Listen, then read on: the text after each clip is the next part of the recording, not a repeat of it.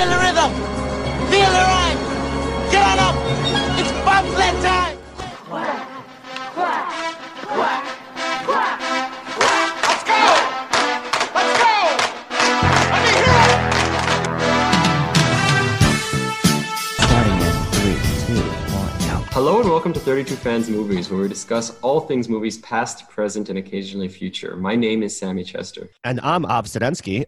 But before we get into today's podcast, we have some very exciting news. If you haven't already noticed in your podcast feeds, we have rebranded under the names There Will Be Pod. That, of course, is a reference to Paul Thomas Anderson's two thousand seven masterpiece, There Will Be Blood. And as you will see, we have a new logo as well. We're very excited about that. We're very excited to still be part of the illustrious thirty-two Fans podcast network. Nothing will change other than our name and our logo, and we're very excited to have you all with us.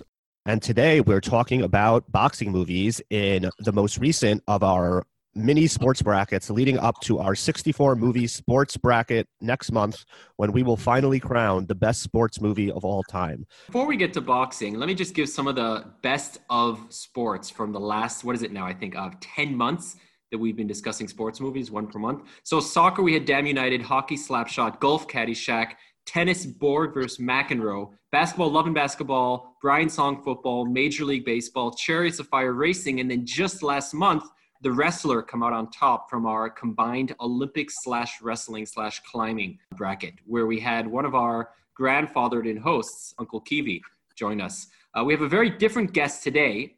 His name is Jim Marshall, fan, a writer, and overall pundit on the sweet science of boxing. Jim, thanks so much for being here. Where do you fall on the spectrum between boxer and fan of boxing? Uh, I'm certainly not a boxer. Uh, definitely uh, more of a fan. Uh, I've been a fan since I was a kid. You've never Always laced up the gloves? I might have been a good boxer had it not been for sort of uh, lack of balance, lack of poise, lack of power, and a complete lack of work ethic. But apart from that, I've pretty much got everything covered.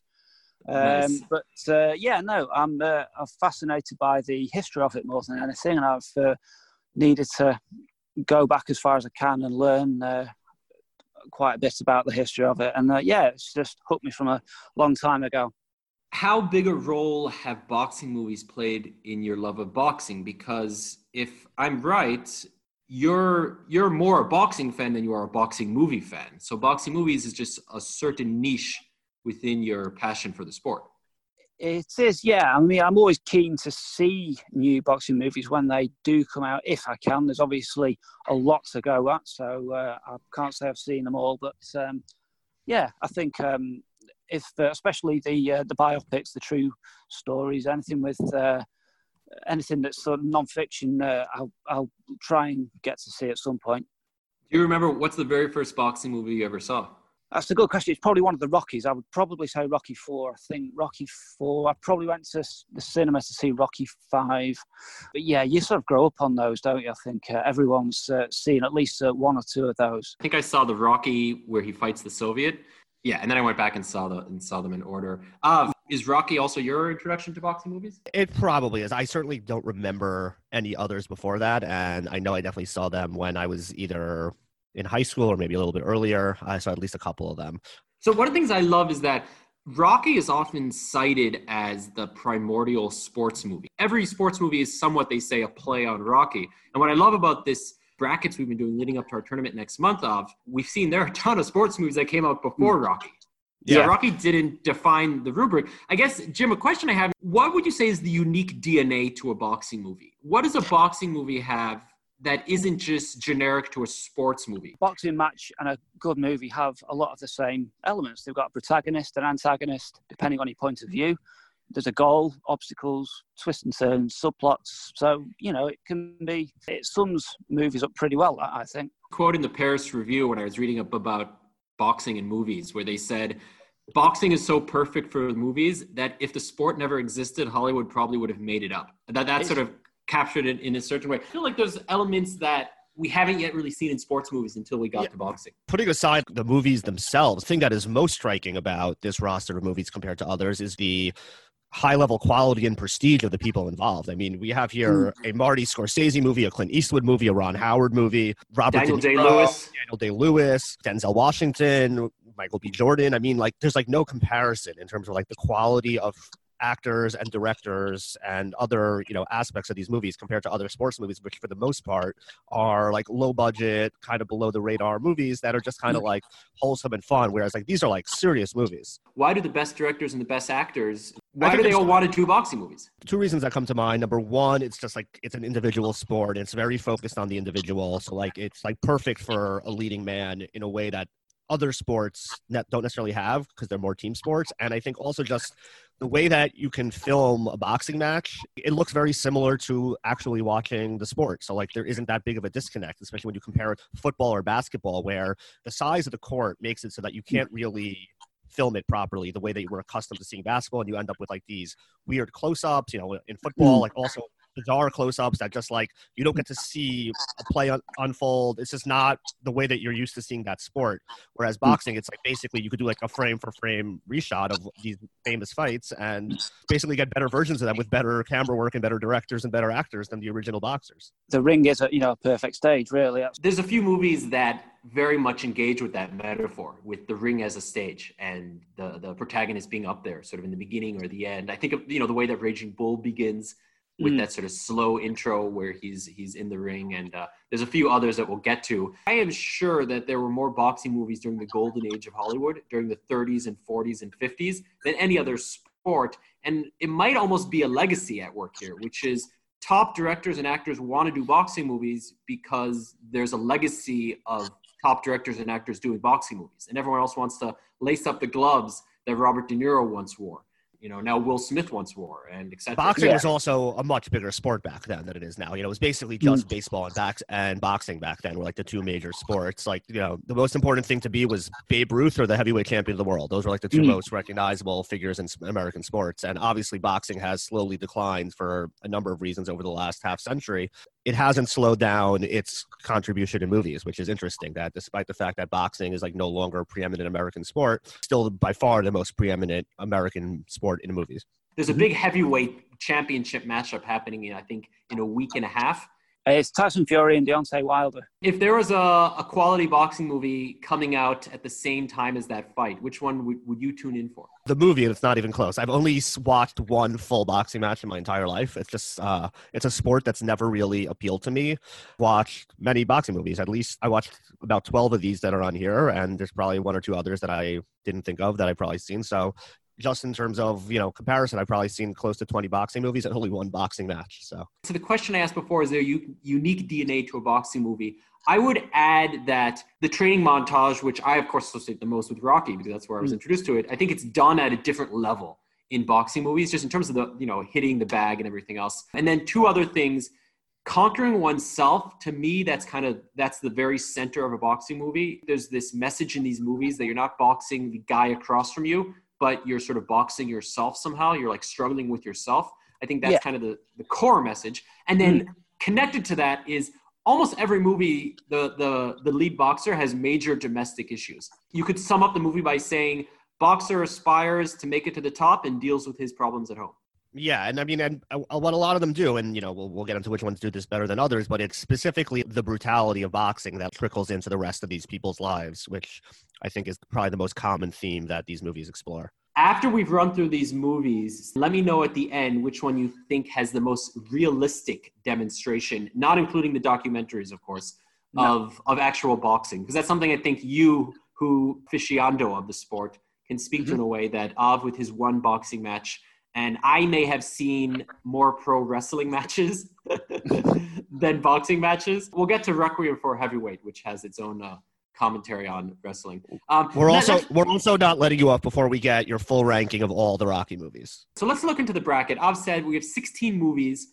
Jim and Av are going to serve as the main judges. I'll leave myself off as a tiebreaker. The movies were seeded based on the average ranking of all online lists that rank boxing movies. So we went through the entire internet, basically fifteen searches into Google, and anybody and everybody had a say on our seeding. Av and Jim, what was your one biggest omission from this bracket? I would go with The Champ with John Voight. I was very surprised that Rocky four didn't make it. I mean, Rocky ended the Cold War. There you go. Av, you didn't say which was your first Rocky movie, but that was my first. I think it was Rocky three. That's the one with Hulk Hogan and Mister T, right?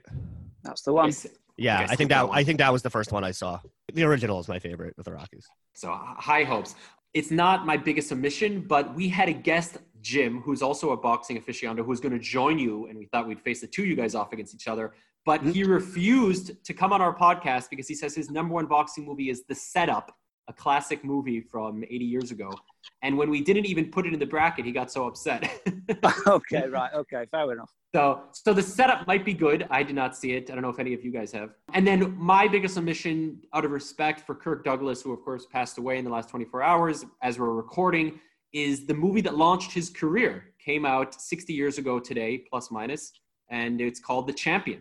Yeah. And uh, you know, as we remember, I think it was. Yeah, as we remember Kirk Douglas, uh, we will not remember his movie because it almost made the bracket, but I think it was number seventeen. I don't know what they say at the beginning of boxing matches. They say, "Let's get ready to rumble." Um, I have seen one, and I've seen one, and I know what they say. I've seen commercials. That's what, it's, it's, it's in a lot of commercials. We have two arguably of the best actors of the last sixty years in our very first matchup. That is going to be the number one ranked movie, Raging Bull, which came out in nineteen eighty, going up against The Boxer, which came out in nineteen ninety-seven. I will give you the brief intro and leave it off for Av and then Jim to comment.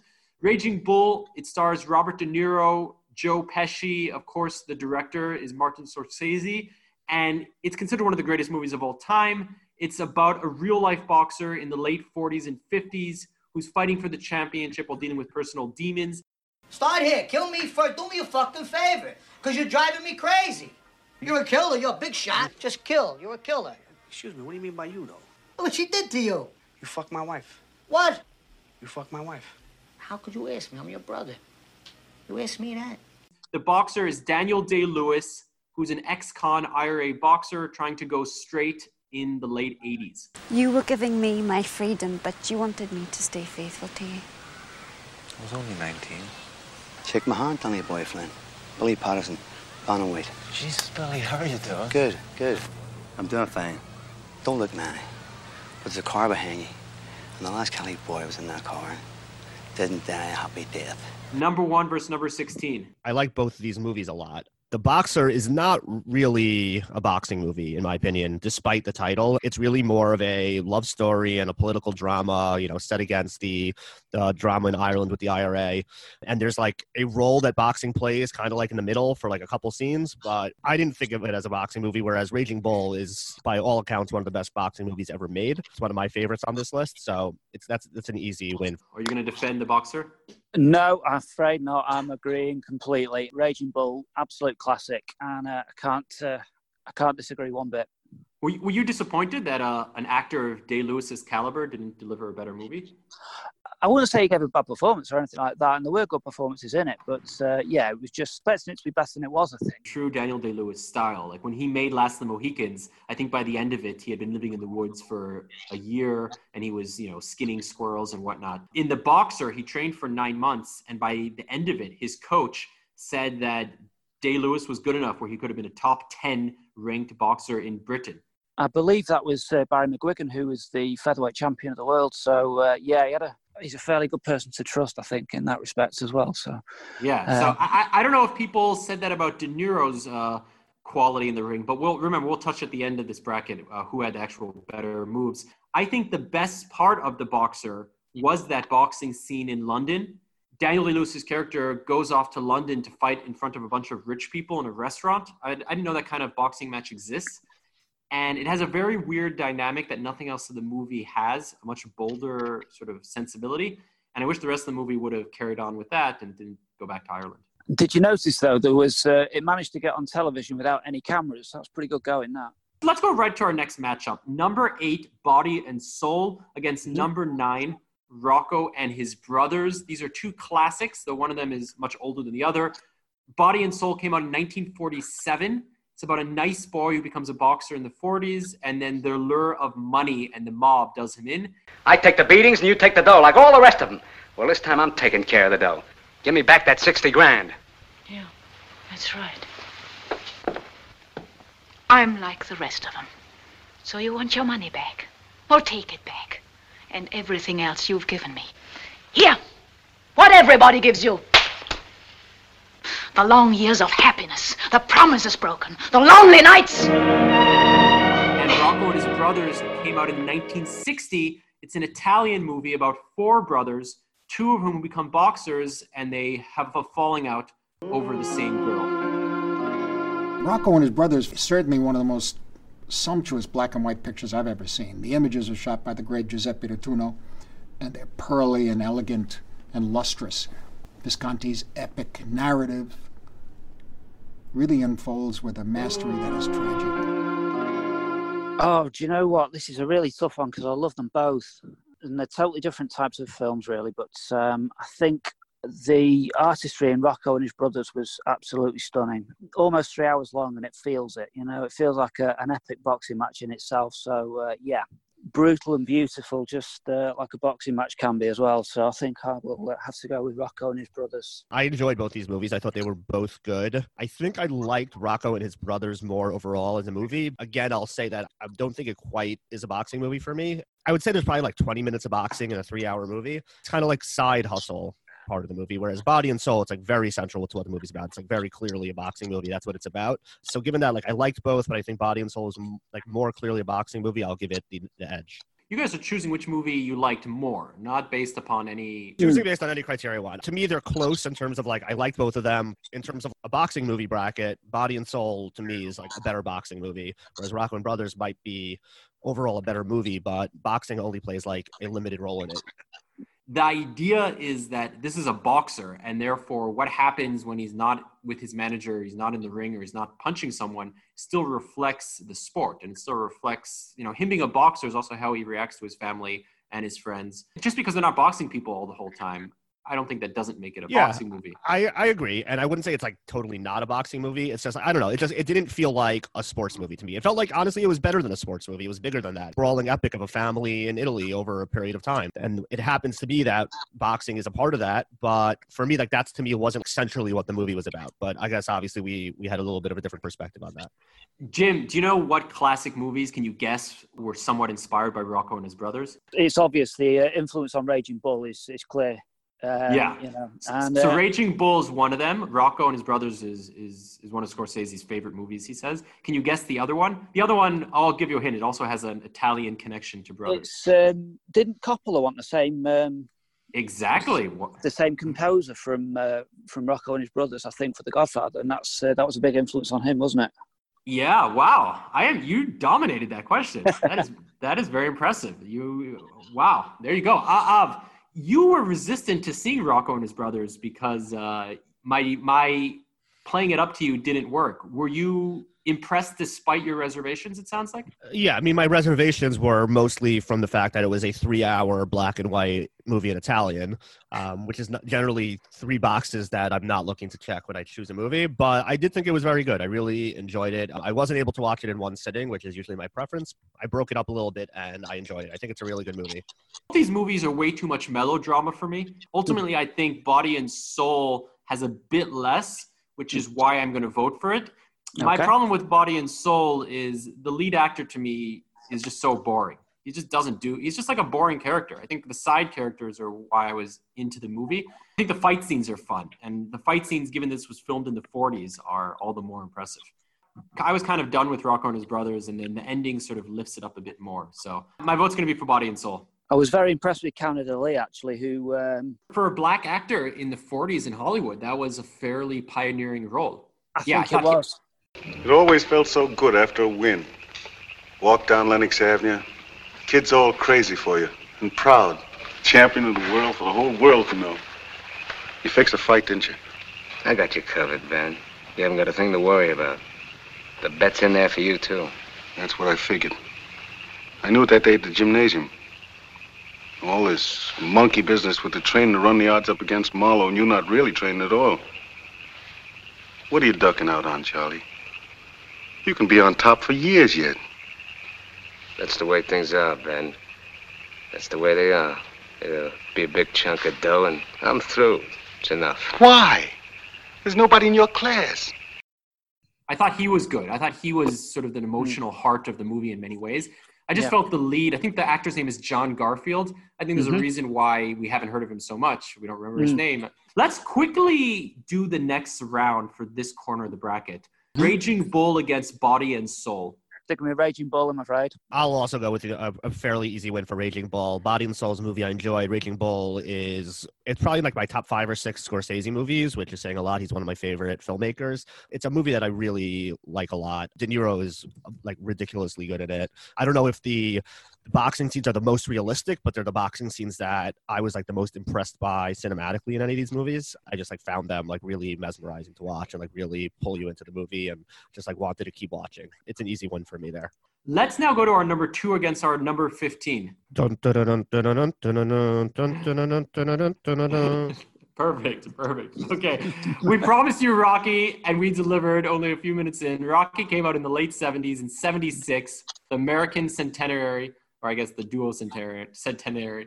You don't even need a summary. Small-time boxer Rocky Balboa gets a chance to fight for the championship, and this is the movie that introduced and made Sylvester Stallone. He wrote the movie, which is pretty incredible because we don't associate him to this day as a writer of merit.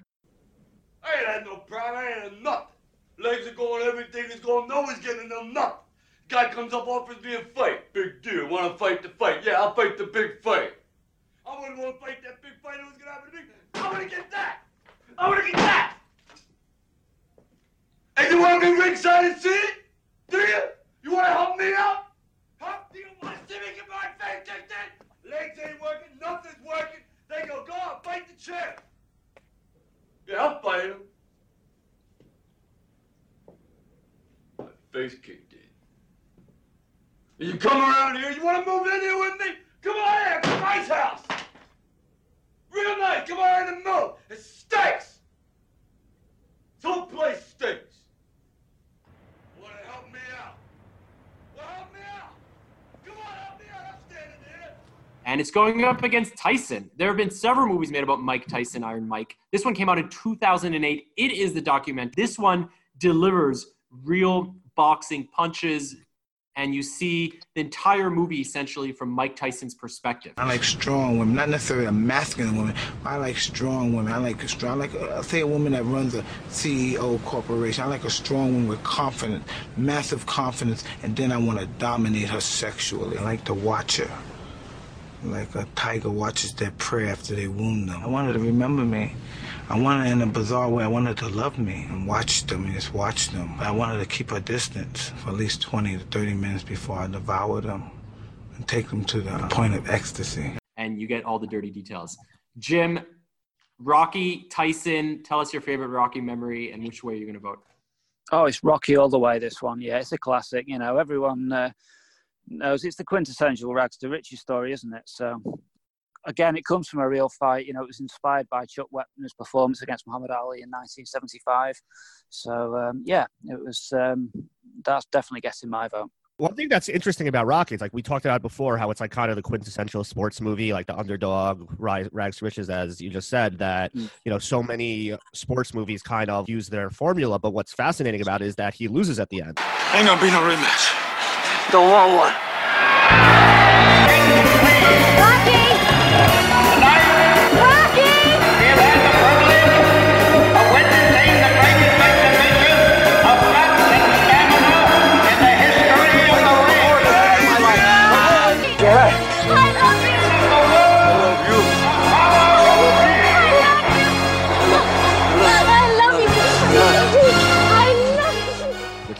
Anything that happens in any sports movie, it's no. extremely that. So it's like it's very funny that like this movie that's like the archetype of the sports movie doesn't have a very basic component of basically every sports movie ever, which is the underdog mm. winning. Jim, can you give a bit of why Tyson you think deserved to go off against Rocky, even if it fell down early? Uh, the Tyson did I watched was. Oh, did you see a different Tyson movie? Uh, the Tyson movie that he sent through the, with the picture on was the uh, the, the made-for-T V movie. Oh wow! I'm realizing that right now. Amazing. I did not it, intend to. It sucked, by the way. Oh, okay. Yeah, so that movie was really bad. Oh, wow. Jim, credit to you. Have you also seen the documentary of Mike Tyson? No, I haven't. I'll have, I'll have to let you two uh, argue this one out. Apologize for putting in the wrong insert. I think That's if you, all right. If you, if you Google Tyson movie, that there was a drama that came out in the mid-nineties. I was referring to the documentary, which is incredibly intriguing in that Mike Tyson, first off, he just has a very disconcerting voice. If you, if you, I'm sure both of you guys have heard him be interviewed before. It's this like childlike lisp. And yeah. the entire movie is more, it's a very classic, it's a very traditional documentary. It's him sitting on a chair, talking about his life, talking about everything that happened to him. And then they just cut back and forth to visuals and, and fights and matches and everything else. And the movie is completely giving you his perspective. He's so honest in the movie. That's what's sort of fascinating. Now, I don't think he's honest in meaning, I should use the word honest carefully. I don't think what he's saying is necessarily the objective truth, but it's his truth. And sort of hearing how he describes the fight with Evander Holyfield, why he bit him on the ear, why he got involved in arguably sexual assault against multiple women, and how he describes being bullied as a child. Rocky's the easy winner, nevertheless. Mike Tyson lost a lot of matches in his career and is going to lose another one. Number seven, Creed against number ten, Requiem for a Heavyweight. Creed came out in two thousand fifteen. It was the latest sequel in a sense to Rocky because in it, the son of Rocky's opponent from the original movie becomes a boxer and Rocky is his trainer. I should have stopped this fight with your father. I'm stopping this one now. Don't, okay, let me finish. I gotta prove it. Prove what? I'm not a mistake. Look at me. I never got a chance to thank Apollo for helping me out after Mickey died. But it's nothing compared to what you've done. You taught me how to fight again, and I'm gonna go home and I'm gonna fight this thing. But if I fight, I want you to fight too. I want you to go across this ring and knock that son of a bitch down. Can you do it? Say it. I'm going to knock that son of a bitch down. I know you are. You know why? Because you're a Creed. The movie essentially inspired Black Panther. It took the same director, and it took the lead of this boxing movie and put made him as the character worth watching in that Marvel movie. And it's going up against Requiem for a Heavyweight, which came out in nineteen sixty-two, so it's another classic. And it's about a brain-damaged boxer who deals with the fallout from retirement after Muhammad Ali ends his career. There's your darling. Take a good look at yourself in the mirror and then say goodbye to what you see. What do you want, it here or in the alley? Let them do it slow, Ma. Let them do it nice and slow. I want to watch. Come on, Mish. Hey, Pirelli. Pay, pay that lady off. For what? Your good looks? Look, I pay cash for services rendered, and so far you ain't rendered nothing. Put me on next. You mean he'll go? Eight matches starting tonight? Yeah. With an option for sixteen more? Yeah, yeah, sure. Anything you say. The cast is absolutely ridiculous for Requiem for a Heavyweight at the time. I don't know if any of these names mean anything to you guys now, but the cast of Heavyweight was Anthony Quinn in the lead, Jackie Gleason, Mickey Rooney, and Julie Harris. All names that are sort of like a who's who of pre-Once Upon a Time in Hollywood, Hollywood. Creed applies the Rocky formula that we all know and love. Obviously got the twist that Rocky's now the uh, in the Mickey role, isn't he, I suppose? And uh, yeah, I enjoyed it. He did that in the la- in the previous Rocky movie, wasn't wasn't well, Rocky yeah, Balboa already true, the yeah. coach? In, in, he's been uh, a coach Rocky, a few times. And in Rocky yeah. five as well. It's like he's training like an yeah. up-and-comer. So it's not yeah. that much of a twist that no, no, eighty-year-old but... Sylvester Stallone is now at least being a coach and uh, mm. and, and not a boxer. What was the but, Robert De Niro movie where he boxes as an old man? Can't remember what it's called. It came out like twelve years ago. There's a movie out there like that. But yeah, so you, you were saying, despite the original twists, is it your preference? Yes. Oh, okay. Yeah. What was your feeling for for Requiem for a Heavyweight? I did like it. I liked the opening sequence. It was the uh, opening sequence was uh, a sort of point of view fight against Ali or Cassius Clay as he was then. Yeah. Um, but um, yeah, it was it was interesting because uh, you see him being carried out and in, The, you know, the lens shifting in and out of focus. What Jim's referring to, first four minutes of Requiem for a Heavyweight are as if it's a one take, as if you're looking out from the main character who starts off the movie fighting Muhammad Ali. So the first few minutes of the movie, you're getting pummeled in the face by Muhammad Ali when he was Cassius Clay at the top of his game, at the peak of his game. And so the camera and the audience is just getting the crap beaten out of them, and they're gasping because the lead is sort of gasping as he gets punched. And then you fall down, and then Muhammad Ali comes over and says, good good match, kid. And then yeah. you're like taken out of the ring and people are like yelling at you and patting you. And then you're like taken into the locker room and your your manager is buzzing around. And so it's, I, I don't know if things like that were done at the time, but it's an incredibly way to throw you into a boxing movie. Mm. And then the rest of the movie, as you said, it's just sort of high melodrama. I thought Heavyweight could have won it out for me because I think Anthony Quinn, who was in Lawrence of Arabia and a lot of other classics.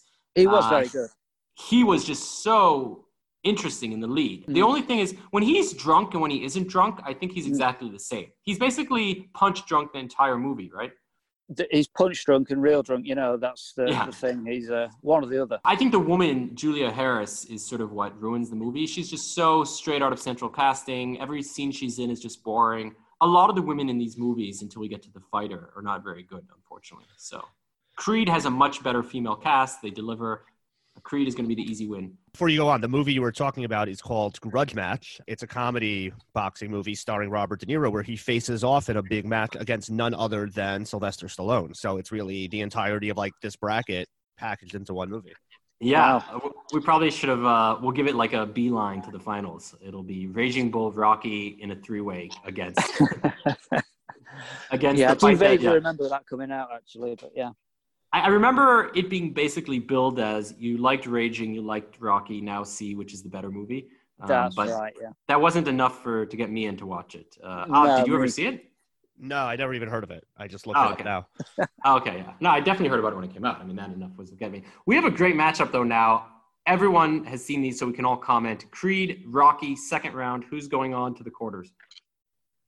Um, I'm going to go for an upset here. I, I like Creed better than the original Rocky. When I saw it in theaters, I walked out and said, Creed is the best Rocky movie. So I'm going to go with that. I mean, a part of it is just the timing. You know, just a movie that came out thirty years later is just going to be, the cinematic elements of it are stronger, in my opinion, and the acting, just like the whole quality of the movie is superior to a movie that came out in nineteen seventy-six. But I just found it really compelling. Michael B. Jordan is amazing. I think just like the side box, non-boxing stories are better in Creed than they are in Rocky. So you know, I think Rocky is obviously a classic and it inspired all of these, but I think Creed is, in two thousand twenty, a better movie.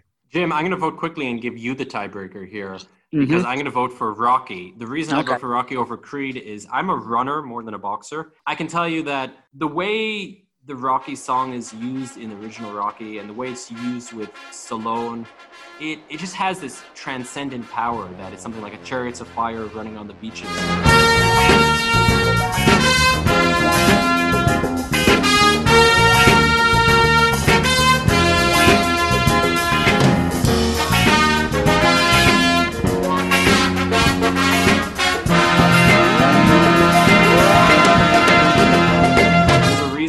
Played at every sporting event and yeah. you know every running match. The Philadelphia Marathon ends basically at the footsteps of the Rocky statue. I mean, the center of Philadelphia has a big statue of a fictional movie character on the top of City Hall because in the yeah. Rocky movie he runs up to the top of that space and lifts his hands in the air. It's the art museum, but yeah, it's it's mm. very bizarre. Sorry. I lived in Philadelphia yeah. for a couple of years. At that time, it was before the Phillies and now the Eagles have won championships, and they hadn't won anything in the entire city in like thirty or forty years. It was the most yeah. rated athlete in the history of the city as a fictional mm. character from a movie. Uh, I believe after Brittany Runs a Marathon is now training for his first uh, marathon as we speak. Philly Marathon ends at the foot of the statue. I also mm. love Carl Weathers. I think Apollo yeah. Creed is is much more interesting than the opponent. I don't even remember the opponent in Creed. Maybe I'm just getting him confused with the opponent in Creed two, but to me, they're all the same. I'm going to go with Rocky. Creed two is Dragic's son. Very different opponent. Okay, I should have got that. My friend actually traveled from the U K just to run up those steps. So, you know, that just proves how iconic they are. Yeah, no, I'm going to have to go with Rocky. People quote,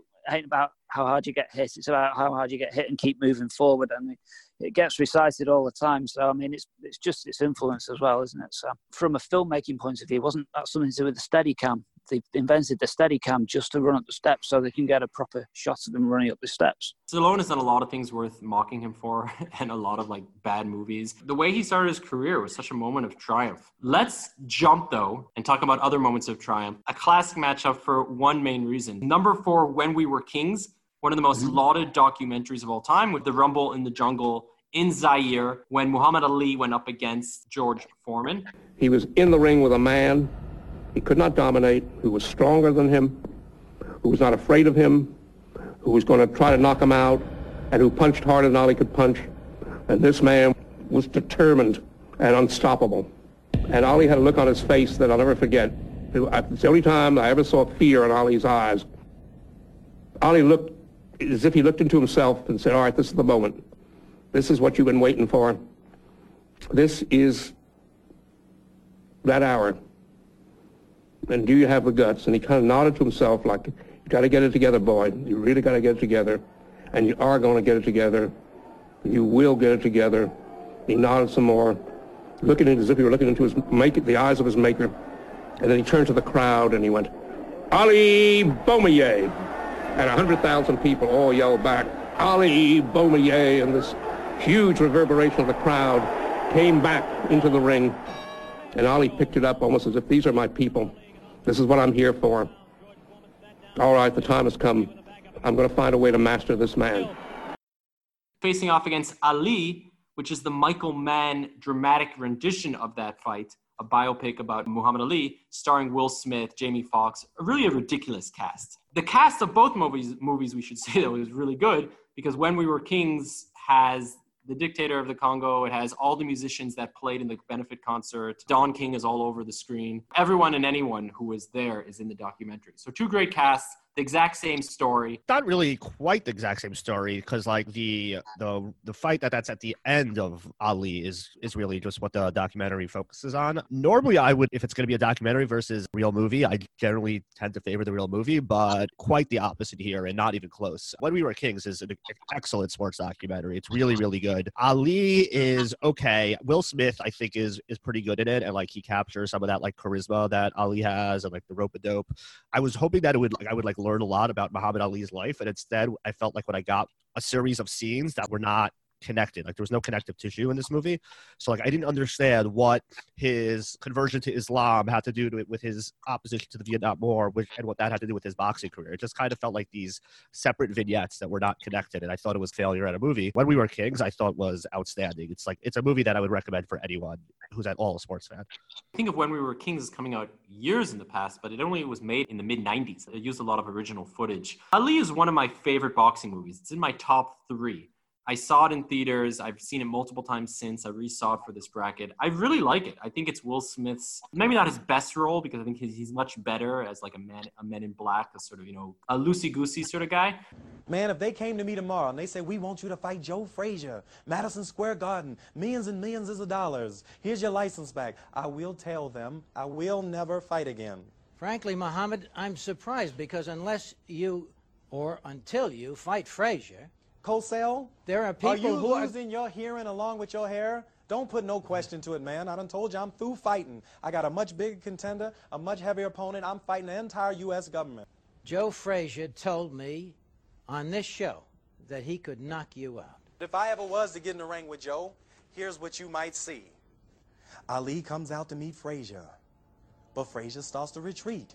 If Joe goes back an inch farther, he'll wind up in a ringside seat. Ali swings with his left. Ali swings with his right. Just look at the kid carry the fight.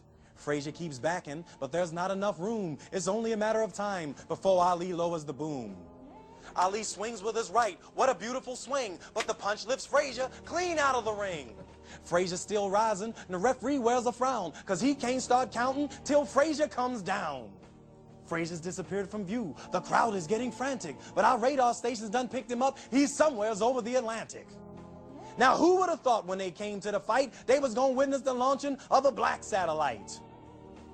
But don't wait for that fight. It ain't never going to happen. Only thing you could do is wonder and imagine. It's one of Michael Mann's best movies.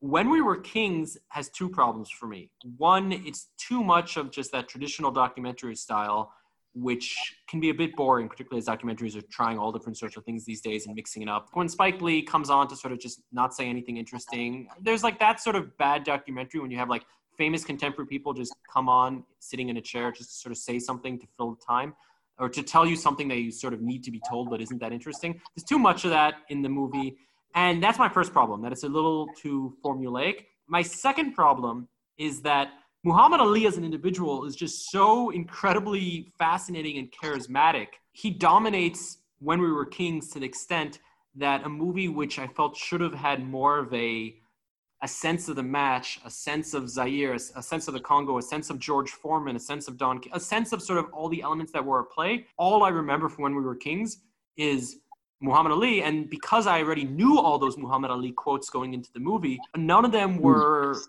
groundbreaking. You know, every single thing Muhammad Ali is shown saying in the movie, I've heard before, I've seen before, because they're so famous. So therefore, the movie didn't add up for me. Ali is my easy win. Jim, which one's going to advance?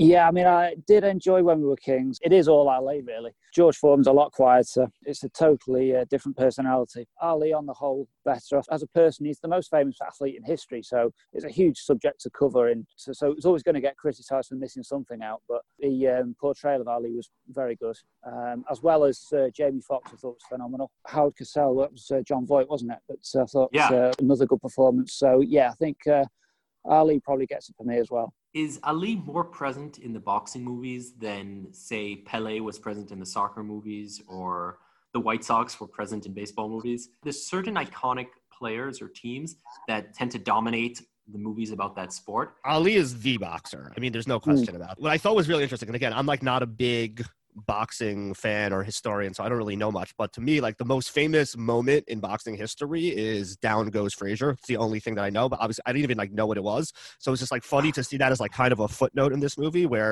like he's hoping for a rematch with Frazier, and then Frazier loses the title to Foreman, and all of a sudden the entire paradigm shifts. So that was just like really interesting to like know how that actually played out. Sometimes movies take a boxer's most intense and famous rivalries, his biggest matches, and that's the center of the movie. And others of them, like in The Fighter, they ignore what is his most famous uh, matches in the ring, what, you know, boxing fans associate with that fighter. But here, yeah. I, I don't know. I mean, Jim, you can speak to this the most, because mm. clearly neither Av nor myself, and that's why we have you on, mm. has has the credibility as boxing uh, experts. Would you say Rumble in the Jungle is the iconic Ali match, or is it his is it his Liston match? Is it one of the later matches with Frazier? It probably is. The Thrill in Manila, which was a year after, Uh, with Joe Frazier, was probably, you know, was a better match, really. It was fourteen rounds toe-to-toe. It was phenomenal. But, um, yeah, the match that he won, well, regained the title at thirty-two, which nobody thought he could do. George Foreman was undefeated. Yeah, he was a massive underdog. Even though the Thriller in Manila was probably the better boxing match, this is probably a little bit more iconic. The most iconic photo of Ali in a ring would have to be the Liston photo, right? The, the second Liston fight when he uh, when he went down, yeah, nineteen sixty-five, yeah. That, I mean, that's a photo in college dorm rooms and, you know, and, and everywhere else. Just for my own education, for some of the listeners, like, why is it that like so many of these like iconic boxing matches took place overseas in like other countries? Like, you would think that primarily American sport between American athletes. Yeah, like, you know, you don't you don't like take the Super Bowl and just hold it in Africa one year just because like no. five letter word. well, yeah, it's all it's all the money basically. The but why?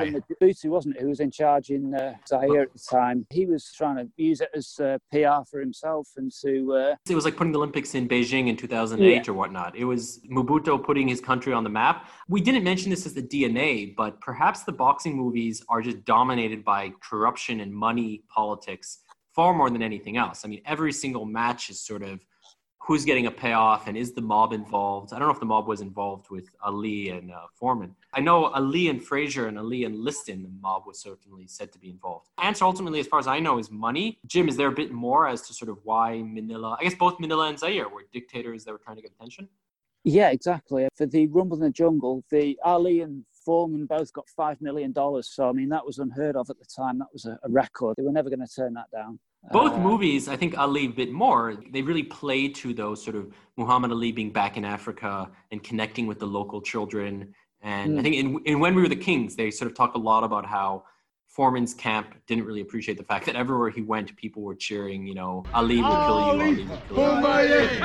Ali, Ali, Ali. Why is he such a softie? Who wouldn't like that? Why? Uh, one thing I did learn from that was the uh, he had an Alsatian with him, and that was the... Uh, the dogs that colonials used against natives, and I think that was why they took a dislike to uh, Foreman. Is what Ali did in the Rumble in the Jungle, the rope a dope. That is a move that existed. It's just no one thought he would use that. Did he invent the rope a dope, or he used it in an iconic match when no one expected it?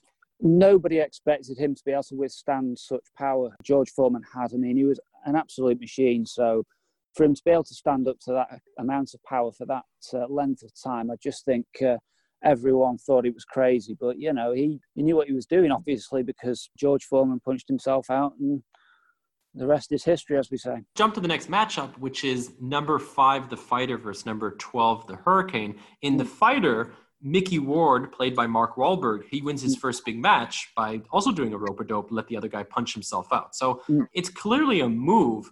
And I don't know enough about boxing history to know, is it a sort of a long established move, or it was sort of a Muhammad Ali invented move? Fighter came out in two thousand ten.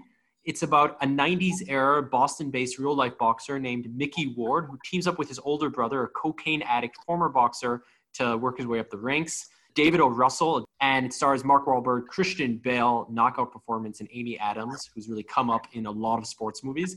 And going up against The Hurricane came out in nineteen ninety-nine, eleven years earlier. It's also a biopic about a, about a real-life boxer. In this case, it's Reuben Hurricane Carter, who was thrown into jail for a murder that Bob Dylan and Hurricane Carter said he did not commit. Oh, here comes the story of the hurricane.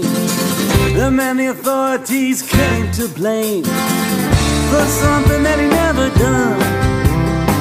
But in a prison cell, the one. And it stars Denzel Washington. I love The Fighter. I think it's great. I first saw it a few years ago. Both Wahlberg and uh, Christian Bale were absolutely phenomenal. Amy Adams was very good too. What do you make of like the Boston milieu in uh, American movies? You know, The Departed, uh, The Fighter. Good Will uh, Hunting, The Town, Gone Baby Gone. Yeah, I love that one. Do you sort of appreciate the, the Boston aesthetic, or it kind of goes over on you? It does go over. I mean, as a Brit, now I don't don't really sit and watch it and think, oh, that's obviously a Boston movie. But, you know, it's uh, I I do like the aesthetic of all those movies that you just said. So, yeah, maybe there is something in that. So, what's your favorite part of The Fighter? What do you really like about it? I thought the fight scenes are good. Um, I do. Uh, and I might say the actors are, are fantastic. The chronology is a little bit out. That's the problem I do have with yeah. it. But, you know. I know a little bit about this from late, late night Wikipedia readings, and I'm not sure what Av knows. Tell us a bit about Mickey Ward in terms of what is he most remembered for? Because what I would suggest, and Jim, you know, please elaborate, is mm. Mickey Ward is most known for three of the greatest fights in the last thirty years that took yeah. place after this movie. Meaning this movie ends, and then he has these three incredible fights that are not in this movie whatsoever. It's a very unusual uh, decision, I think, for the director to, to take, really. The uh, the Arturo Gatti uh, trilogy were just three of the best fights. Certainly uh, one of the best trilogies that uh, boxing's ever seen, certainly in my lifetime. Famous round nine, the first time they met, it still goes down as a, an all-time classic, uh, you know, one of the best rounds in history. He also had a great fight against uh, Emmanuel Augustus in two thousand one, beat him over ten rounds. Incredibly violent fight. Um, Not a sport I, that you want to see your kids uh, getting hit that hard. And I understand why people don't like boxing when you do see stuff like that, but it's, uh, it's a funny... Uh, Which one um, of these two are you going to pick? I'm definitely going with The Fighter. I thought The Hurricane painted a picture of, you know, a certain era, which an important story to tell. The racism that he went through is terrible. Yeah, I'm going to vote for The Fighter as well. I think The Hurricane is a, a really good movie, and it's one of my favorite Denzel Washington performances. In fact, it's like a apocryphal story that that his Oscar win for Training Day is like mm. viewed by many as like a makeup award for him not winning in The Hurricane, because uh, mm. I think he's you know, he's outstanding in this movie. Um, but again, here's another one where I'm going to say this is a very good movie, but it's not remotely a boxing movie just because the character in the movie was a boxer at one point. Like it shows him like one fight from his career in like the first scene of the movie for two minutes. And then it's just like, it's a really good, you know, man stuck in jail who claims he's innocent and like the legal system and all that. It's basically a, a much better version of this year's Just Mercy. Give him credit for uh, training for a whole year just for uh, the sake of two scenes. Yeah, seriously. I would easily give it to The Fighter, which I think is a really good boxing movie. Also just like a really good family drama about a, you know, self-destructive people trying to make life work together, balancing your love for your family with trying to get forward in your profession and when those two things clash. I liked The Fighter less the last time I saw it, which was yesterday. And my issue is that I wanted less Mickey and more Dickie. Now, I think that's most people's impression, which is less Wahlberg and more Christian Bale. But it isn't just I want less Mickey. To me, the problem in The Fighter is the boxing part. I just don't feel the boxing matches aren't that interesting. They aren't that new. They aren't fresh. They aren't compelling. It's very conventional. Mark Wahlberg is just a sort of, he's interesting in how much he takes so much abuse from his family and from everyone around him. And then he takes so much abuse in the ring. So that's kind of interesting in terms of how he's just someone who takes abuse. And you kind mm. of expect that a boxer will be this like aggressive, angry personality who like hits out against people. But actually Mickey Ward as portrayed in this movie is just someone who is like, oh, you can walk over him. And mm. it's, in, I don't know how that sort of reflects. It's almost like an opposite to the Raging Bull element, but we can't talk about The Fighter without speaking about his sisters, his stepdad, his mom. Compare, for instance, I saw The Fighter right after I saw Million Dollar Baby, which we'll get to shortly, and mm. compare the the mom and the sisters in The Fighter to Million Dollar Baby, I, what else can you say? I mean, they're mm-hmm. incredible. Mick, what's the problem? The problems. What problems? What, what problem? Problems. What like problems? What? Like maybe you not showing up on time to train. Like maybe him having to come find you in a crack house when you're supposed to be at the airport. I'm sorry. I don't know who you are. Why are you talking? I'm Charlene. We just met. We're together. Do we need to do this again? Hi, I'm Charlene. Hi, I'm Charlene. Charlene. Hi, I'm Charlene. Hey, we're together. What are you going to do, Mick? Doesn't some M T V girl works in a bar? What does she know about boxing? I know. They're going to Vegas and getting paid to train year-round. Sounds a hell of a lot better than what you got him doing here. You gonna let her talk like that to your mother? Come on, Mickey. I told you, we're together. This is my girlfriend. I want her here. I have done everything. Everything I could for you, Mickey. This M T V girl comes along. Uh, stop calling me an M T V girl, whatever the fuck that means. We should vote for The Fighter, not for The Boxer in this case, but for everyone else. And not only Christian Bale, but the sister and the stepdad. Mel- Melissa Leo is amazing in The Fighter. It's the mom. She went all methods. So she was like always into her role and like dominated the she daughters practiced. on set. She practiced being a mom? No, she was like she was like snapping at her at the women who are all just walk-on actresses. All the sisters are not professionals. They're just sort of people who came for background roles and were thrown into a movie by David O. Russell. Very cool. Um, I didn't realize that. That's very cool. One of the sisters is Conan O'Brien's sister. There's a bunch of good uh, articles out there you can read afterwards about like the sisters of The Fighter, because apparently back in the day when this movie came out, they were celebrated as they should. Um, though I think Christian Bale won the Oscar for, for this movie. He won and Melissa Leo won. Amy Adams was nominated but lost, which is what always happens to Amy Adams. She gets nominated. Let's go Fighter versus Ali. Yeah, I'm going to continue uh, sticking with my guns. I thought Ali had some good moments, but overall, like, as an entire film, it didn't really come together for me. Um, and The Fighter, I thought, was really great. I'm going to vote for Ali. Jim, you're the tiebreaker here. I think I'm going to have to go with The Fighter. Ali's a massive, massive uh, figure and a huge story to tell, so The Fighter just just pips it. Quickly, just for the, the losers bracket, Body and Soul versus Ali. Mm, that's close. I think there I would probably give the edge to Ali, notwithstanding my criticism of it. Um, it was just more of an enjoyable movie. I like Body and Soul, but yeah, no, I think I'll agree and go with Ali. Let's go to the final corner where we have a few special movies. One movie that I had never heard of. I was asking our listeners a few months ago mm. if they could name all the sports movies that are in the list of one thousand one movies you should see before you die. And there's about, I think, sixteen sports movies in that list. And right. about six of them are boxing movies. Six or okay. seven of them are boxing movies. So, you know, half of them are boxing movies almost. So, you know, which I'm sure as a boxing fan, you're happy mm. to hear. Our listeners were able to name every one of those six except for one of the movies in this bracket. When we name each of the final four movies, you can let me know which one you think it is, but it's All one of right. these four. First two coming up is number three overall, Million Dollar Baby versus number fourteen, Girl Fight. So we have a female boxer versus female boxer. So Ali versus Ali in the, in the previous mm. side, and now woman boxer versus woman boxer in the bottom right. Million Dollar Baby came out in two thousand four. Clint Eastwood directs and stars alongside Morgan Freeman and Hilary Swank, where Hilary Swank plays a poor white girl who gets a bitter old coach, who you can imagine who plays that role, to train her to become a professional. If I was thinking straight, I'd go back home, find a used trailer, buy a deep fryer and some Oreos. The problem is, this is the only thing I ever felt good doing. If I'm too old for this, then I got nothing. That enough truth to suit you? I'll show you a few things, and then we'll get you a trainer. No, sorry. You're in a position to negotiate? Yes, sir. Because I know if you train me right, I'm going to be a champ. Okay. If I'm going to take you on... You won't never regret it. Look, just listen to me. If I take you on... I promise I'll work so hard. God, this is a mistake already. Mm-mm. I'm listening, boss. If I take you on... You don't say anything. You don't question me. You don't ask why. You don't say anything except maybe, uh, yes, Frankie. And I'm going to try to forget the fact that you're a girl. That's all I ask.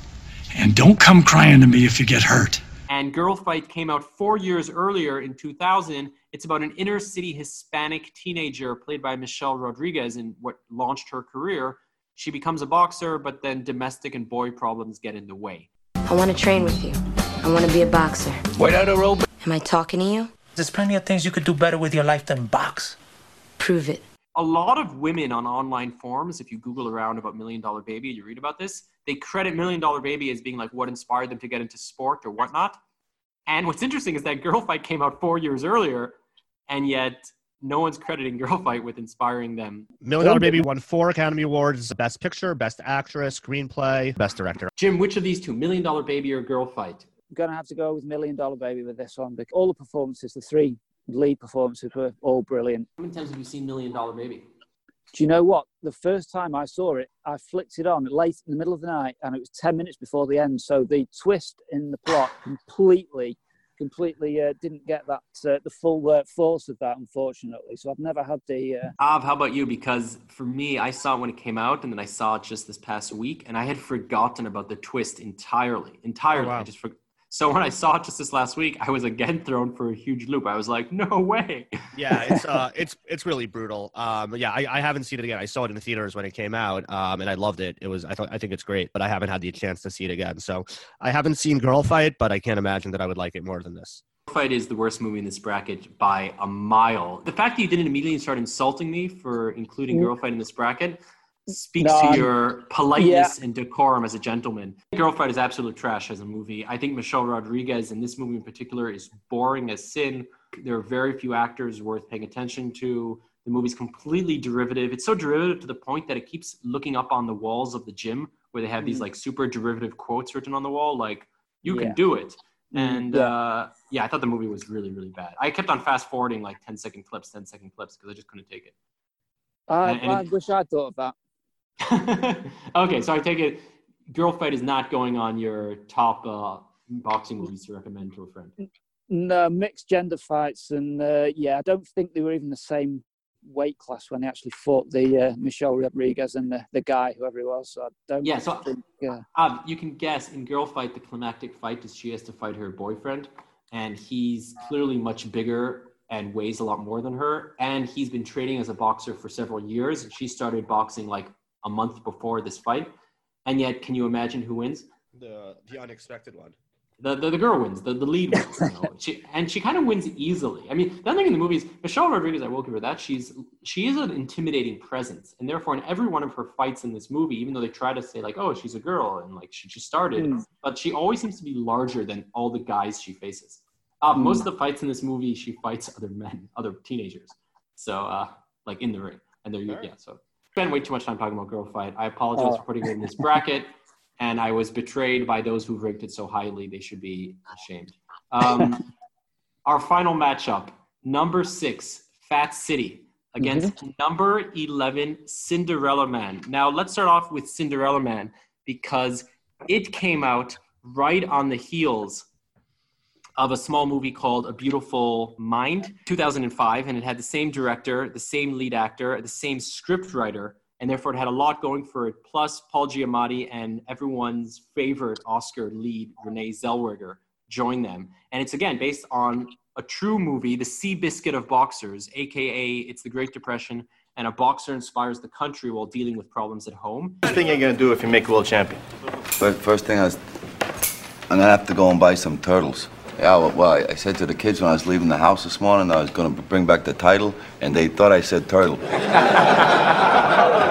movie it's going against, Fat City, came out in nineteen seventy-nine, if I uh, recall correctly. seventy-two. It was, um, seventy-two. The book came out in sixty-nine, I think. Oh, that was what I was thinking. Yeah, it came out, the thing about Fat City is it came out about a year before Rocky, and the two movies are just such opposites. Fat City is directed by the legendary director John Huston. He's made a ton of famous movies in the forties and fifties, and then jump forward twenty years, and he made this last classic. And the movie stars an actor who I never heard of named Stacy Keach. What's kind of cool is that Marlon Brando was supposed to star in this role, and they kind of looked like each other. And you could see Marlon Brando, Jim, I don't know if you agree with me, you could see Marlon Brando being the lead in Fat City. There's like a similar it, dynamic. It would have um, worked. But I thought Keach was brilliant, but uh, oh, I, I thought Keach, I thought Keach was really, really good. I can't imagine I've never heard of him because he was amazing in this movie. You know why Brando turned down the role? Uh, I imagine it was The Godfather, wasn't it? Yep. Wow. You know, you know your movies. Let no one say uh, you're only a boxing, a, a, a, you know, a one-punch dude. Yes. The Godfather came out the same year, and Brando said, oh, I have this other option, and uh, oh, you may not have seen The Fat City, but I assume you think Brando made the right choice. Uh, yeah, I mean, yeah, I've not seen The Fat City. Um, Cinderella Man is a movie that I thought was pretty good, not great, although that's not what I told Ron Howard when I met him at the premiere for Cinderella Man, which I did not attend, but I was attending Crash, the eventual Best Picture winner that year, in the same theater. We walked out and saw like a whole hullabaloo going on upstairs, so we went to investigate and got to meet Ron Howard and Jennifer Connelly and the, several other people that were there attending the premiere of Cinderella Man. And I got like thirty seconds where I got to shake Ron Howard's hand, told him that I thought Cinderella Man was great, that the boxing scenes were so realistic. And then I was quickly uh, cast aside. Wait, had you seen Cinderella Man at that point? You no, obvious, obviously not. Well, what am I, what am I, what am I going to tell him? Oh, hi, I didn't see the movie?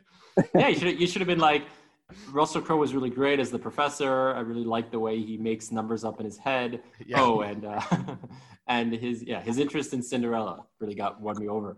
I will give a strong downvote to Cinderella Man. I think it's such a shame because this was when Russell Crowe could do no wrong. He was in that incredible period of his career where everything he did was so good. He's okay in this movie. I think he's actually okay. And I don't think mm. that many people could have pulled it off. I think Renee Zellweger is just downright frustrating to watch. She's just, and then Paul Giamatti is good, but he's sort of wasted. And then one of the elements, and Jim, you can speak to this a bit more, mm. but the bad guy, the, the boxer who he has to fight in this, I believe his Max name is Bear, yeah. Max Baer is portrayed in this movie as this killer who like killed two people in the ring. And he's yeah. this like aggressive ladies man who curses people out and, and makes a sexual comment about good old it, Russell uh, Crowe's wife. Oh, if it ain't Cinderella Man. Thanks for the champagne, Mister Bear. You keep telling people you're gonna kill me in the ring. Uh, I got three kids at home. You know, you upset my family, particularly my wife. You gotta talk to him, May. You are far too pretty to be a widow. On second thought, maybe I can comfort you after he's gone. And in fact, completely yeah. untrue. Completely untrue. Max Baer was this like clean guy who cried over the fact that two of his opponents had sort of died afterwards. Unclear circumstance. And he was just a gentleman and sensitive. And he was also Jewish in the nineteen thirties in the lead up to World War Two. Is Max Baer the real life Bear Jew? The, that was uh, a glorious bastard's joke, by the way. I don't think it landed. Okay, now it's getting to me. Now Sorry. Who else uh, would they be referring to in the forties than Max Baer, who was yeah. well known? You know, yeah. As you said, heavyweight champions at the time were were international celebrities. Yeah, so Jim, is it fair to say, am I being honest when I say Max Baer's reputation gets slaughtered in this movie, and I will hold absolutely. that against it, and I will absolutely. vote down it's Cinderella Man? Only reason I absolutely hate this film, and it's just such a dreadful portrayal. Not the actor's fault, I'm sure he was probably just told to play him like that, but they were just after uh, sort of a bad guy figure, but the real Max Baer was, he was known as the Clown Prince of boxing. He was just a gentleman, like you say, the complete opposite of, uh, of how he's portrayed. Which is weird because Ron Howard is a talented director, and mm. why he felt he had to reach for a trope, just sort of a black and white bad guy, mm. and not have made a much more complex story of, you know, like a, a straight shooting Russell Crowe working his way up from poverty with his broken hand, going against a Jewish boxer in the lead up mm. to the Holocaust. I mean, there's a lot to work with there, and it could yeah. have been complex he, and, and, and dynamic. He didn't need to do it, really, I don't think. It would have worked uh, if he'd have uh, portrayed him as he really was. And look, it's tricky. Av and I have spoken about this in a lot of sports movies, and not only sports movies, but you know, movies based on real life. It's a fine balance in terms yeah. of uh, how they play with history. This, to me, was just sort of unnecessary, and along with Zellweger, is too much. Fat City, there's one last actor that we have to reference as being in this movie, which is Jeff Bridges. Jeff yeah. Bridges in a movie that came out like eons ago and was directed by a director who made movies in the thirties, I think. I think mm. John Huston was making movies eighty, ninety years ago. And yet yep. one of his last movies was one of Jeff Bridges' first movies. And seeing mm. Jeff Bridges in Fat City just threw me for a huge loop because I was mm. like, Jeff, I was like, Jeff Bridges?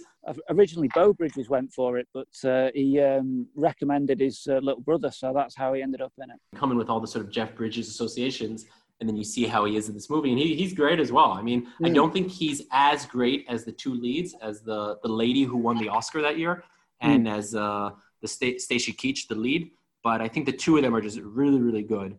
It's about a washed-up Bush League, minor league boxer trying to show a young hopeful the ropes, and then he gets involved with a lady. Essentially, it's Bull Durham, the baseball movie, but without any of the lightheartedness. You can almost see Kevin Costner being in this movie. Well, don't look at me like that. I'm not ashamed to say it. I've never been ashamed of the act of love. I believe it's a part of life. Sure. I, why not? I mean, of course, if people like each other. I'm not talking about free love. I have no use for that. You know, free depends what you mean free. I mean, if it's not free, can you call it love? I'm talking about love. Real love, not just sex. Fat City was absolutely phenomenal. I love it. It's not very uh, plot heavy, but it doesn't need to be. That's not what it's about. And like you say, it's the complete antithesis of, of Rocky, not... Uh, you know, it's just about a bunch of people who are not going to go anywhere in their chosen field. And uh, they just seem to uh, be okay with that. They just keep thinking tomorrow they'll make it, or they'll keep dreaming. And it's just that it's it's brilliant. Absolutely fantastic. And I think this is the uh, the one in the uh, the list that people didn't guess. Exactly. Yeah, this is a movie in the one thousand one movies to see. I think this movie, people talk about boxing as like the sweet science, the poetry. Mm. This movie is fully a boxing movie. The director and cinematographer is celebrated. The two of them were both boxers briefly uh, in like the nineteen twenties, you know, like mm. way another another generation. And they sort of, I think this is based on a book. And that guy had also, of course, been a boxer in the city the, the movie is set in. And it just captures the glamorless underbelly, the seaminess of all the people who never have a hope of making to become champions. And mm. I've actually, I think you referenced this way back in a different sport, which is most athletes, you know, you think of football, they say the average career in the N F L is like one and a half years and then you're out.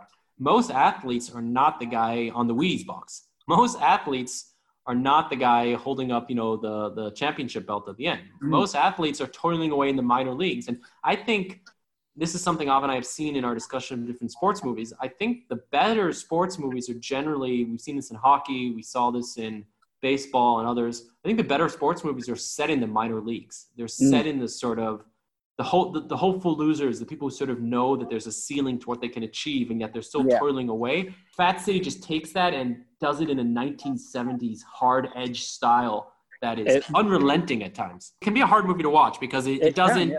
it doesn't pull any punches. It sort of lets you know that these guys are, are hopeless. You know, that they can't they can't rely on themselves. Uh, to give you a bit into Fat City, the young hopeful guy is Jeff Bridges. So you sort of go into it thinking, okay, he's gonna like win some matches. He's gonna make something of himself.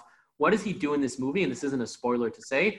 He gets a girl pregnant who he has absolutely no interest in her. And then he's like so hopeless, he just sort of marries her because he doesn't know what else to do. And then in the two matches we see him actually fight, he, I think in both of them, he loses in the first round. No? There's a there's a great shot where he just gets this new robe actually, and he's uh, you know he looks he's made to feel like a champion, and he hands it to his corner man, and the, the camera tilts down, tilts back up, and he's just uh, against the ropes, getting beaten straight away, and it's just a brilliant shot. But easy win over Cinderella Man. Now we have Fat City against Million Dollar Baby, a much uh, more contentious match, I would say. I'm going to vote for Fat City. I think they're both good, but I think Fat City is something really special. And I think Million Dollar Baby is special in how classical it is. Like, it's a very simple story. It's one old man writing to the daughter of another old man, explaining your father finally found peace with himself through a boxer who was sincere. I don't know if that's like a fair way to sum up the movie. There's elements that don't work in Million Dollar Baby. The mother and the siblings of the lead, they're just like not in the same movie as everything else in a way that rips you out of the movie. Sort of like in Marriage Story this year with Laura Dern's character, how we spoke about how she as a as the lawyer is sort of like in a comic version of an authentic story that everyone else is living. And I felt a Million Dollar Baby, the mother and the and the and the family of Hilary Swank. Gotta go Fat City as well. I was gonna say this in the beginning. I think Rocky could beat every movie in this bracket, except if Rocky goes up against Fat City, I would give my vote to Fat City. I think Fat City is like the sword that's been designed to slay one enemy. And I feel like Fat City was designed to take down Rocky. I would go Rocky over Raging Bull, but I'm gonna go Fat City over Rocky in the semifinals on the right side. I completely agree, yep. Definitely Fat City. That easily? You have nothing to say in defense of Rocky? I just think Fat City was that good, you know. Um, uh, it blew me away. But, uh, yeah, no, I mean, there's, Rocky's always going to be Rocky. It's always going to be a classic. But, uh, yeah, no, I think... Uh, Rocky's a perfect movie in what it is. I don't think Fat City... I mean, Fat City has warts. It has parts that don't work. But what does work is just really, really special. And I think the acting in Fat City is also really special. Mm. Um, you know, the characters are just so dishonest with themselves in ways that they can't, they just can't mm. control. Like, they just don't know what to do. Fat City is a movie made to appeal to movie critics who don't necessarily like boxing, in that mm. Fat City has all the tropes for someone who like, oh, looks down on sports movies and looks down on the Rockies of the world and is sort of waiting for that bitter, cynical takedown of the sport, showing the truth and authenticity. All of that is Fat City, also directed by an acclaimed director. Uh, with sort of, you know, legitimate, credible actors in the parts. That said, I think what's so credible is that Jim, who is a boxing purist, is that fair to say? I mean, you're you're in it for the sport. Yeah. And yet you still connect and identify with this movie. You're, you're not coming here with, like, a French beret. And I think and the characters are, characters are all fantastic. And and that is ninety percent of, well, ninety-nine percent of uh, of boxers, isn't it? And it's ninety-nine percent of not just boxers, it's it's whatever field you care to delve into. It's uh, any sport or any way of life. It's ninety-nine percent of the people who are not going to make it to be world class. Or Creed against Million Dollar Baby is going to be in the loser bracket. It's close. I think I'll go Million Dollar Baby. I have a better memory of it than of than of Creed. Uh, I, I think I preferred Million Dollar Baby though. Creed against Body and Soul for the very last place in the losers bracket. Creed, not even close. You know, Body and Soul was you know, was good. I enjoyed it. Creed, I think, is very good. I, I'm going for Creed as well. I, yeah, I didn't like Body and Soul. Okay, done. Let, let's talk about the champions though. Raging Bull is going up against The Fighter. The number one against the number five. What say you, Jim? I think I've got to go Raging Bull for this. The cinematography of it is fantastic. I think the fact that it was done in black and white adds something amazing to it. Yeah, I agree. And uh, I just think that um, LaMotta and De Niro's portrayal of him is the best thing about any of these movies in this bracket. The Fighter, again, I thought it was a very good movie and really good boxing scenes. The best moment of that movie was when you find out that that H B O documentary that they're f- shooting is not about his boxing career, but about crack addicts in America. And it's just like such a heartbreaking moment for him and for his family. It's a really good movie and people should really check it out if they haven't seen it, but Raging Bull is a classic. When you, when you say it's a really good movie, you mean the H B O documentary? Because you know that's a real documentary. You can see oh, that it? documentary. Yeah. One of the things about The Fighter, which I give the most credit to, because I think it's very conventional. One, we said earlier in that they completely skip over Mickey Ward's high point of his career.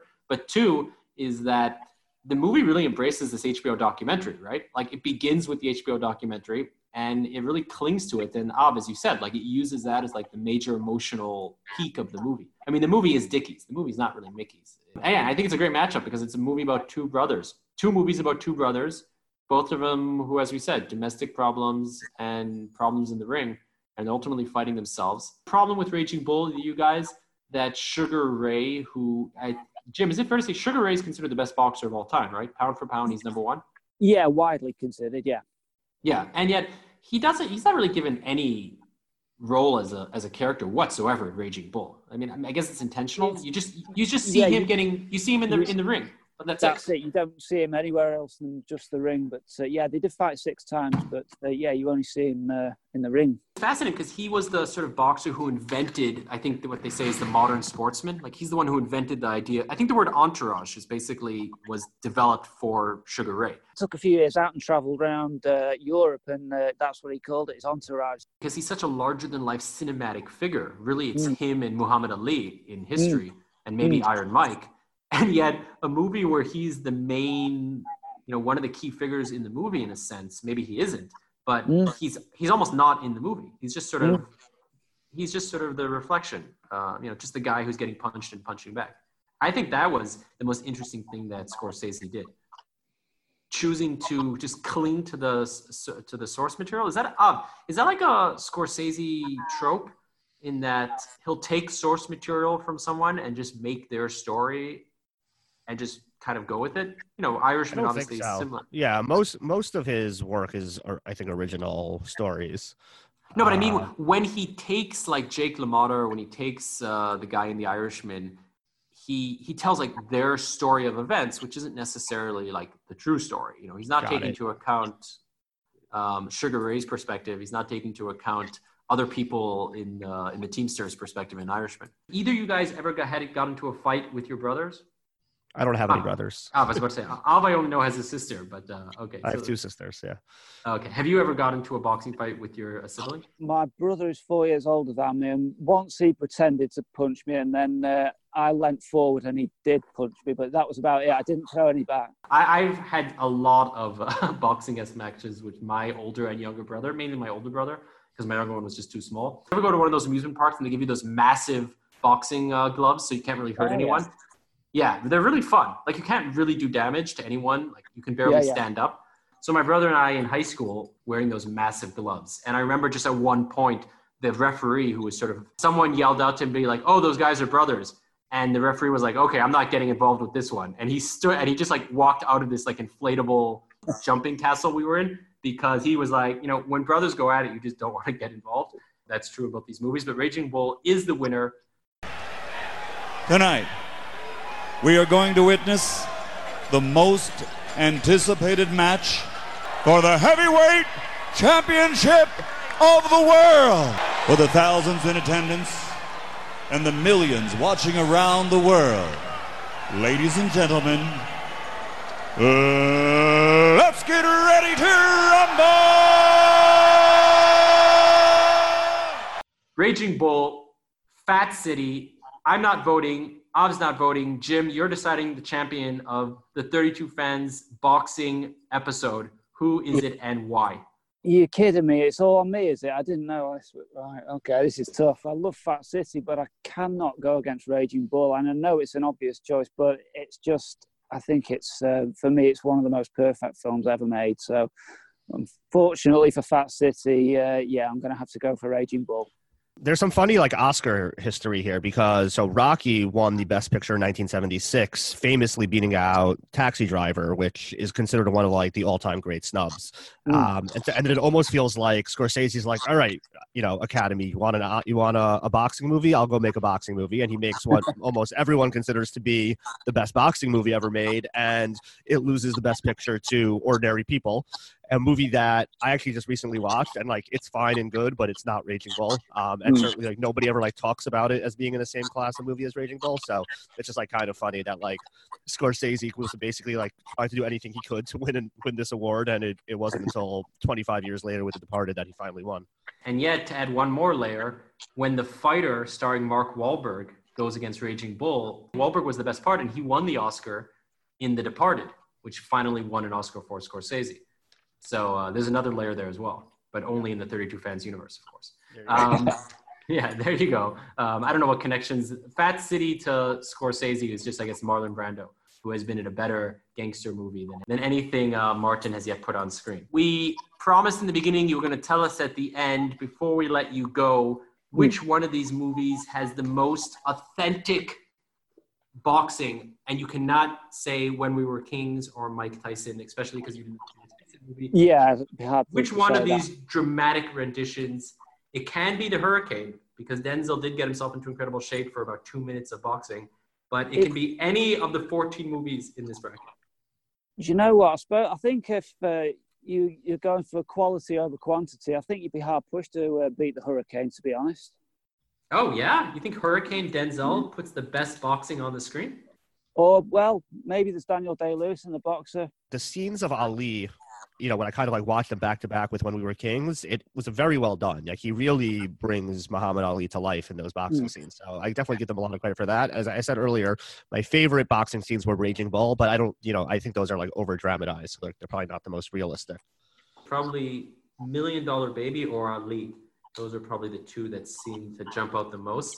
I would say Rocco and His Brothers has the worst, maybe with Body and Soul, the worst boxing.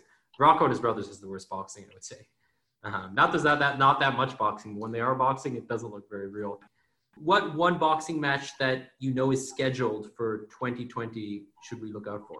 The Tyson Fury, uh, Deontay Wilder fight. I think that's going to be uh, the first match was one of the best matches of that year, and I think um, the rematch is going to be just as good. So yeah, look out for that one. Okay, well, in true Oscars spirit, give us who you want to win that match and who you think will win the match. Uh, that's the same answer. I think uh, Tyson Fury will win a twelve-round decision. Oh, wow. Deontay Wilder going down. Big call by Jim. He's not pulling his punches whatsoever. Jim, before you go, what was your mm-hmm. favorite twenty nineteen movie that you saw? Um, hmm, I didn't see too many in twenty nineteen, to be honest. Um, I've it can be just, anything. We I won't judge you uh, if it's Fast and Furious. No, no, I won't be that. Um, I saw a nine. Well, nineteen seventeen was that classed as? Uh, yeah, that's that, nineteen. That's a two thousand nineteen movie. Respect. Well, there you go. nineteen seventeen, then fantastic. Fly, fly the Union Jack proud and high, because uh, that was that was a British spectacular. Okay, there you go. We heard it from Jim. nineteen seventeen, Tyson Fury and Raging Bull are his winners. Jim, thank you so much. It was great having you on. Where can listeners find you? How can they follow up with you? What, where are you talking about boxing and everything else? Twitter is Boxing Trivia Guy. Currently writing a book, whether it gets finished or not, who knows? But uh, it's basically about as much as I can fit about the history of boxing into uh, between two covers. So, uh, yeah, it's taking a while to uh, research and put together, but uh, hopefully it'll be uh, published one day. Hopefully we gave you at least a footnote in the history of boxing, which was tonight's episode. So if you need a little bit of extra material, maybe if you need an opening anecdote to start off the book, you can tell about that time you went on with uh, two guys who knew nothing about the sport. You can guarantee it. Spoke about boxing. I've enjoyed yeah. myself. Thanks very okay. much. Okay, though. The very next day, I gave Russell a ring with J L and Leora. We all called Don King. I said, yeah, Don, I got a problem. Tell him, Prince. Yeah, what's up? What you saying? You trying to solve them? Forget the small talk. Let's get to the nitty-gritty. Me and Mike, two months. Trump, Atlantic City. Yo, you got this. You want to bust dude up. Yeah, you can be my trainer. Word up. I'm rough like a freight train, smooth like ice. And yo, Jeff, straight up, I think I can beat Mike Tyson. Man, you could be him, man. Oh, man, word up. You could be him, man. You know, I put on a couple pounds, man, we can do this, can man. Do there was a press conference to see what training I was doing. Before then, I had never heard reporters booing, cameras flashing, I was in the middle. I didn't want to look dumb, so I exaggerated a little. I said, uh, I've been training twenty hours a day, lifting big old cars and big bales of hay. And I jog ten thousand miles every morning, thinking about Mike and my moment of glory. I drink water, twenty gallons of pop, and I can throw a Volkswagen a whole half block. And four million sit-ups. In a minute, I ain't lying, I did it. Everybody was laughing out loud. I thought at least my own grandma would be proud. I went to her house and snuck in and surprised her. I heard her on the phone. I drilled the boxer Tyson.